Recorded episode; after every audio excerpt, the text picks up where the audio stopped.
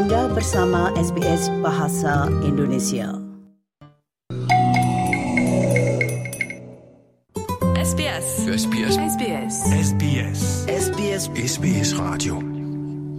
Nah, jika Anda baru saja bergabung, Anda bersama SBS Audio, program Bahasa Indonesia. Nah, rupanya tamu kami untuk hari ini juga sudah berada di jalur, jadi saya akan segera bergabung dengan Dr. Nasya Baffen. Beliau dosen senior di Universitas Latrobe untuk bidang jurnalisme dan komunikasi dan juga seorang peneliti. Selamat siang, Dr. Nasya Baffen. Selamat siang uh, Ibu Sri, apa kabar? Bagus, Agus. Terima kasih yang sudah menunggu. Dan juga Dr. Vanessa Herman, dosen sejarah di Universitas Curtin di Australia Barat. Selamat siang dan selamat jumpa kembali. Bu. Selamat siang Bu Sri. Sudah lama sekali ini, Bu Vanessa. Jadi untuk siang ini walaupun waktunya sangat terbatas, saya akan mengangkat yaitu kasus dari Ben Roberts Smith itu yang proses pengadilannya cukup lama itu kan Bu Nasa itu. Jadi mungkin sebelumnya Bu Nasa dapat menjelaskan terlebih dahulu ini sebetulnya apa yang dituntutkan di sini. Jadi Ben Robert Smith ini salah satu um, bisa dibilang soldier yang paling banyak didekorasi atau paling banyak mendapatkan uh, medali ya. Ya, mendapatkan medali dan uh, dia benar-benar dianggap sebagai war hero dan uh, pemilik Victoria Cross salah satu medal yang tidak bisa diangkat atau tidak tidak bisa di, um, dikembalikan. Walaupun yang penerimanya sudah melakukan penjahat atau melakukan yang tidak etika bagaimanapun itu uh, medal yang tidak bisa di, diambil. Jadi ini sangat sangat high profile. Ini uh, salah satu uh, anggota militer Australia yang sangat terkenal. Dan ada beberapa investigasi oleh wartawan pers dari Nine yaitu newspaper atau uh, surat kabar The Age sama uh, Sydney Morning Herald. Dan dalam investigasi ini uh, diketahui bahwa ada beberapa uh, tanda tanya atas tindakan Ben Robert Smith ini. Dan waktu laporan ini dikeluarkan Ben Robert Smith um, melakukan uh, kasus uh, defamasi dan ini terjadi seperti Ibu Sri bilang sangat panjang dan bisa dibilang kasus uh, media terbesar mungkin di dalam sejarah Australia di, dalam ya. sejarah Australia ya. ya dan kebetulan bukan ya ya bukan kebetulan tapi sangat-sangat um, yang paling baru uh, informasinya bahwa kasusnya uh, Ben Robert Smith kalah jadi uh, diketahui bahwa media yang melaporkan tentang kasus ini mereka on the balance of probabilities kemungkinan besar apa yang mereka laporkan itu memang benar. benar. Nah, Bu Vanessa, ini kalau saya ambil contoh di Indonesia itu ya berkali-kali kan ya itu misalkan prajurit atau siapa pun yang kalau prajurit itu memang dari ya dari kopral dari bawah lah itu sampai dengan jenderal gitu dalam dunia angkatan bersenjata. Ini kalau di Indonesia ini sulit terjadi ya seorang prajurit yang dituntut ibaratnya. Apalagi mereka yang sudah mempunyai tanda jasa yang banyak sekali ibaratnya. Ya betul. Saya kira dalam uh, hal ini dalam kasus uh, Ben Robert Smith salah satu hikmah yang bisa kita pelajari dari kasus ini yaitu tentang bagaimana perlunya pertanggungjawaban dan transparansi baik pada tingkat pribadi maupun pada tingkat institusi, pada tingkat kelembagaan tentang apa yang terjadi dalam hal pelanggaran hak asasi manusia atau kejahatan perang. Jadi uh, kalau kita berpikir tentang akuntabilitas institusi militer di Indonesia, banyak sekali kasus di mana terjadi impunitas atas pelanggaran hak asasi manusia yang telah terjadi pada masa lalu. Jadi untuk Australia dan untuk Indonesia pun mitos nasional tentang prajurit, tentang militer, tentang kepahlawanan dan sebagainya itu semua sangat penting dan seakan-akan tidak bisa diganggu gugat atau dipertanyakan oleh siapa pun. Dalam konteks sulitnya media baik di Indonesia maupun di Australia dan di negara-negara lain saat ini untuk mengangkat isu-isu seperti ini, maka dari itu kasus Ben Robert Smith ini sangat penting untuk kebebasan media menyelidiki, melakukan investigasi yang tuntas terhadap mereka-mereka yang pada awalnya dianggap tidak bisa dipertanyakan oleh siapa pun kredibilitas mereka. Saya kira itu suatu pelajaran yang sangat penting dari kasus ini. Ya, mudah-mudahan saja Indonesia atau negara-negara lain itu dapat apa me, mengambil kasus ini sebagai contoh ibaratnya kan begitu. Karena oleh jaksa, oleh hakim yang apa mengetuai sidang tersebut itu kan dikatakan bahwa memang Ben Robert Smith itu mantan anggota SAS atau kalau di tempat kita mungkin Kopassus atau atau Barat Merah itu itu telah melakukan kejahatan perang. Nah, ini yang dinamakan kejahatan perang itu kan wah suatu kejahatan yang kadang-kadang pelik tau Bu Nasa ini untuk diure begitu. Iya betul, tapi juga uh, selain dari beberapa pelajaran penting buat masyarakat uh, dan institusi di Australia dan Indonesia, satu lagi yang um, sangat uh, berkait dengan isu ini adalah kita sudah tinggal di di dalam zaman di mana free to air TV atau media lebih lama, media legasi kita bisa uh, ceritakan.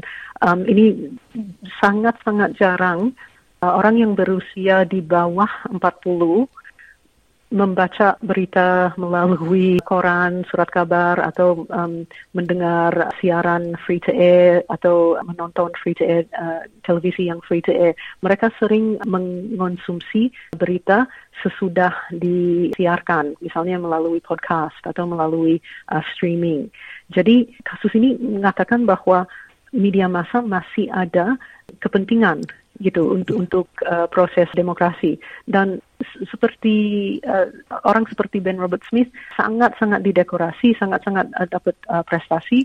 Uh, tetapi masih juga kejahatannya bisa diungkapkan. uh, bisa di, diungkapkan melalui media massa yang uh, ternyata masih ada uh, masih bisa membantu dengan proses di dalam demokrasi. Nah, Ibu itu kan karena adanya yang dinamakan apa ya investigative journalism itu kan. Nah, sebagai sebagai guru di bidang jurnalistik ini apa yang Bu Nasa dapat berikan kepada para murid itu? Karena sekarang kan kebanyakannya waduh sulit sekali ini semuanya harus online kita tidak bisa lagi dan sebagainya. Ah koran mati deh itu misalnya. Apalagi eh, investigative journalistik itu pasti sulit untuk dilakukan sangat-sangat sulit. Uh, bukan hanya investigatif, apalagi investigatif uh, jurnalis, uh, jurnalisme sehari-hari. Mereka sering mahasiswa saya yang apalagi yang masih muda, mereka menganggap bahwa kalau screenshot dari Twitter atau sosmed lain itu sudah cukup sebagai sama, iya sudah cukup sama seperti wawancara orang dan sangat-sangat kekurangan dan masalahnya orang yang di yang sering di public eye, orang yang terkenal misalnya selebriti atau pemain pemain olahraga atau bahkan uh, orang di dalam bidang politik, mereka sangka ngapain kita pakai media massa, ngapain kita kasih wawancara? Kita bisa bicara sama sama orang yang uh, akan ikut pemilu misalnya kita bisa bicara sama rakyat langsung melalui sosmed kita. Atau yang ngefans sama kita, ngapain kita memberi wawancara kepada wartawan entertainment misalnya. Kita bisa bicara langsung sama fans kita melalui sosmed. Jadi selain dari wartawan diberi wawancara jumlah wawancara yang diberi ke, ke wartawan itu lebih lebih dikit right. wartawan juga men, menyangka bahwa oh kita udah dapat statement atau uh, apa yang mereka mengungkapkan masalah, itu sudah cukup uh, ya itu sedang cukup dan yeah. itu sangat sangat sulit untuk mengajarkan kepada mahasiswa bahwa sebenarnya jurnalisme yang paling bagus ya kalau kita kerja sebagai jurnalisme kita yeah. sebagai wartawan kita berusaha minta itu wawancara dan itu yang sangat penting untuk uh, untuk investigative journalism dan juga of course journalism sehari-hari.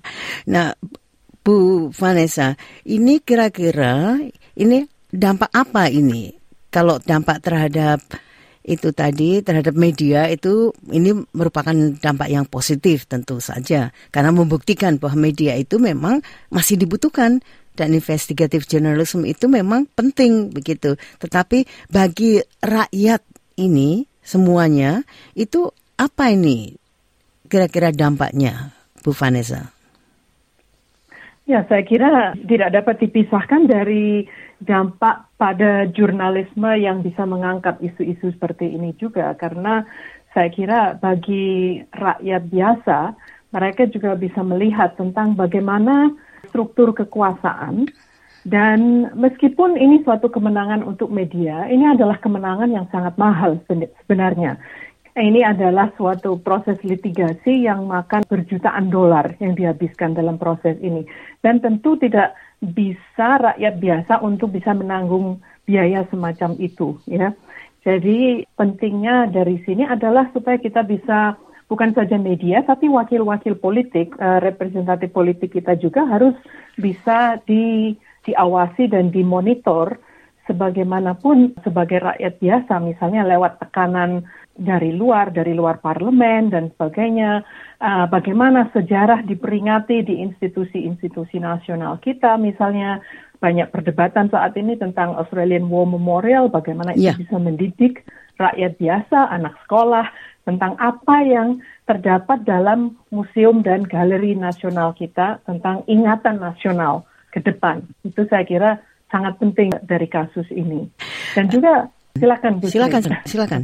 Terus satu lagi adalah tentang laporan Brereton yeah. yang masih perlu ditindaklanjuti tentang dugaan kejahatan perang yang dilakukan oleh prajurit Australia di Afghanistan dan di teater-teater lainnya di mana mereka dikerahkan perang, ya. ke, ke luar negeri. Iya. Benar. Ya. Jadi dari masih banyak implikasinya dari kasus ini saya kira.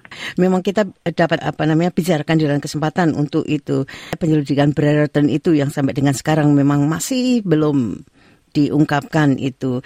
Nah, tapi tadi Bu Nasa juga sudah sudah menyinggung ini bahwa Ben Robert Smith itu mendapatkan penghargaan tertinggi sebagai seorang prajurit yaitu Victoria Cross tadi. Dan saya malah belum melihat itu tapi rupanya Bu Nasa sudah bahwa kalau sudah diberikan itu tidak dapat diambil kembali. Karena ini War Memorial kan juga belum ini kan belum apa belum memastikan juga apakah nama dia itu akan dicoret atau tidak akan dihapus atau tidak itu Bu Vanessa. Jadi bagaimana ya. seharusnya? Ya itulah, saya juga banyak berpikir tentang ini dalam beberapa hari belakangan ini. Karena di satu sisi ada mereka yang menuntut uh, supaya nama Ben Robert Smith dan pameran tentang kepahlawanan Ben Robert Smith di Australian War Memorial sebaiknya dihapus saja.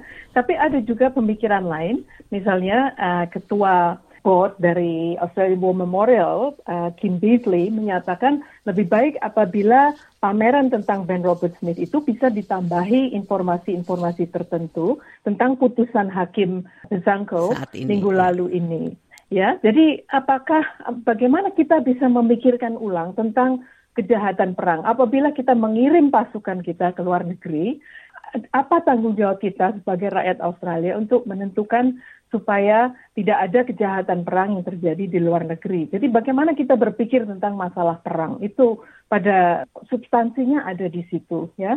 Apakah perang itu sesuatu yang normal ataukah sesuatu yang hanya uh, pilihan terakhir apabila tidak ada pilihan lain? Apakah sedemikian mudahnya mengirimkan prajurit untuk perang tapi bagaimana kita bisa mendukung mereka sesudah mereka kembali ke Australia sebagai veteran, dukungan apa yang perlu diberikan dan bagaimana tanggung jawab kita sebagai penduduk Australia yang membiarkan prajurit kita dikirim ke luar negeri untuk berperang. Jadi pada saat ini saya kira ini masih dalam proses ya apa yang akan terjadi, bagaimana kita bisa memperingati perang, tapi sisi-sisi negatif juga dari peperangan di museum seperti Australia War Memorial.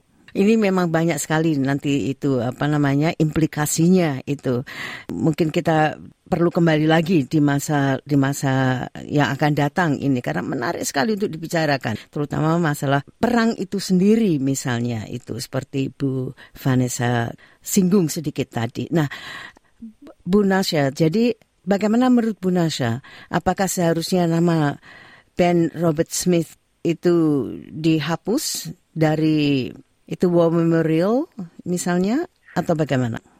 Secara Jadi ringkas. uh, salah satu ya salah satu yang saya baca tidak uh, mungkin berkaitan dengan bukan hanya uh, hapus namanya dari tapi juga kasus ini walaupun ini sivil ya jadi jadi kasus defamasi itu selalu ya sivil karena um, Ben Robert Smith itu menuntut Ya, media menuntut ya untuk media melaporkan. Jadi pencemaran nama baik kan tadinya itu. Iya, Ya. nama baiknya. Tapi selain dari ini, apa yang di, divonis oleh uh, hakimnya, ini sepertinya membuat membuka pintu yang, you know, tujuannya tidak jelas. Apakah ini akan membantu kasus yang bukan sipil tapi kriminal? Karena yang dibicarakan dan dilaporkan kan kejahatan yang dilakukan uh, oleh perang. Tapi kalau dalam bukti ya tentu saja lebih lebih sulit gitu. Jadi walaupun salah satu akibatnya apakah um, namanya dihapus dari War Memorial, selain dari itu juga ada ada kemungkinan bahwa Ben Robert Smith akan juga dituntut dengan secara kriminal. Jadi seperti Ibu Sri ceritakan, ini sangat-sangat bukan hanya menarik tapi menarik Pelik. juga Ya. ada ya ini benar-benar ada beberapa implikasi buat buat politik, buat media, buat ini kasus sangat-sangat besar seperti beberapa media massa mengatakan ini media case of of the century. Ya, itu mem- memang demikian. Karena ini akan banyak atau panjang sekali rentetannya. Namun rupanya waktu kami sudah habis, jadi terima kasih sekali kepada Dr. Nasya Baffen dan Dr. Vanessa Herman yang suatu saat mungkin kita harus kembali lagi untuk melihat sisi lain dari apa yang terjadi atau terkait kasus ini. Selamat siang dan selamat sore. Mungkin kalau di Victoria sudah selamat sore dan mungkin masih selamat siang di Australia Barat. Betul. Dan sampai jumpa di lain kesempatan. Bu Nasya dan Terima kasih. Bu Vanessa.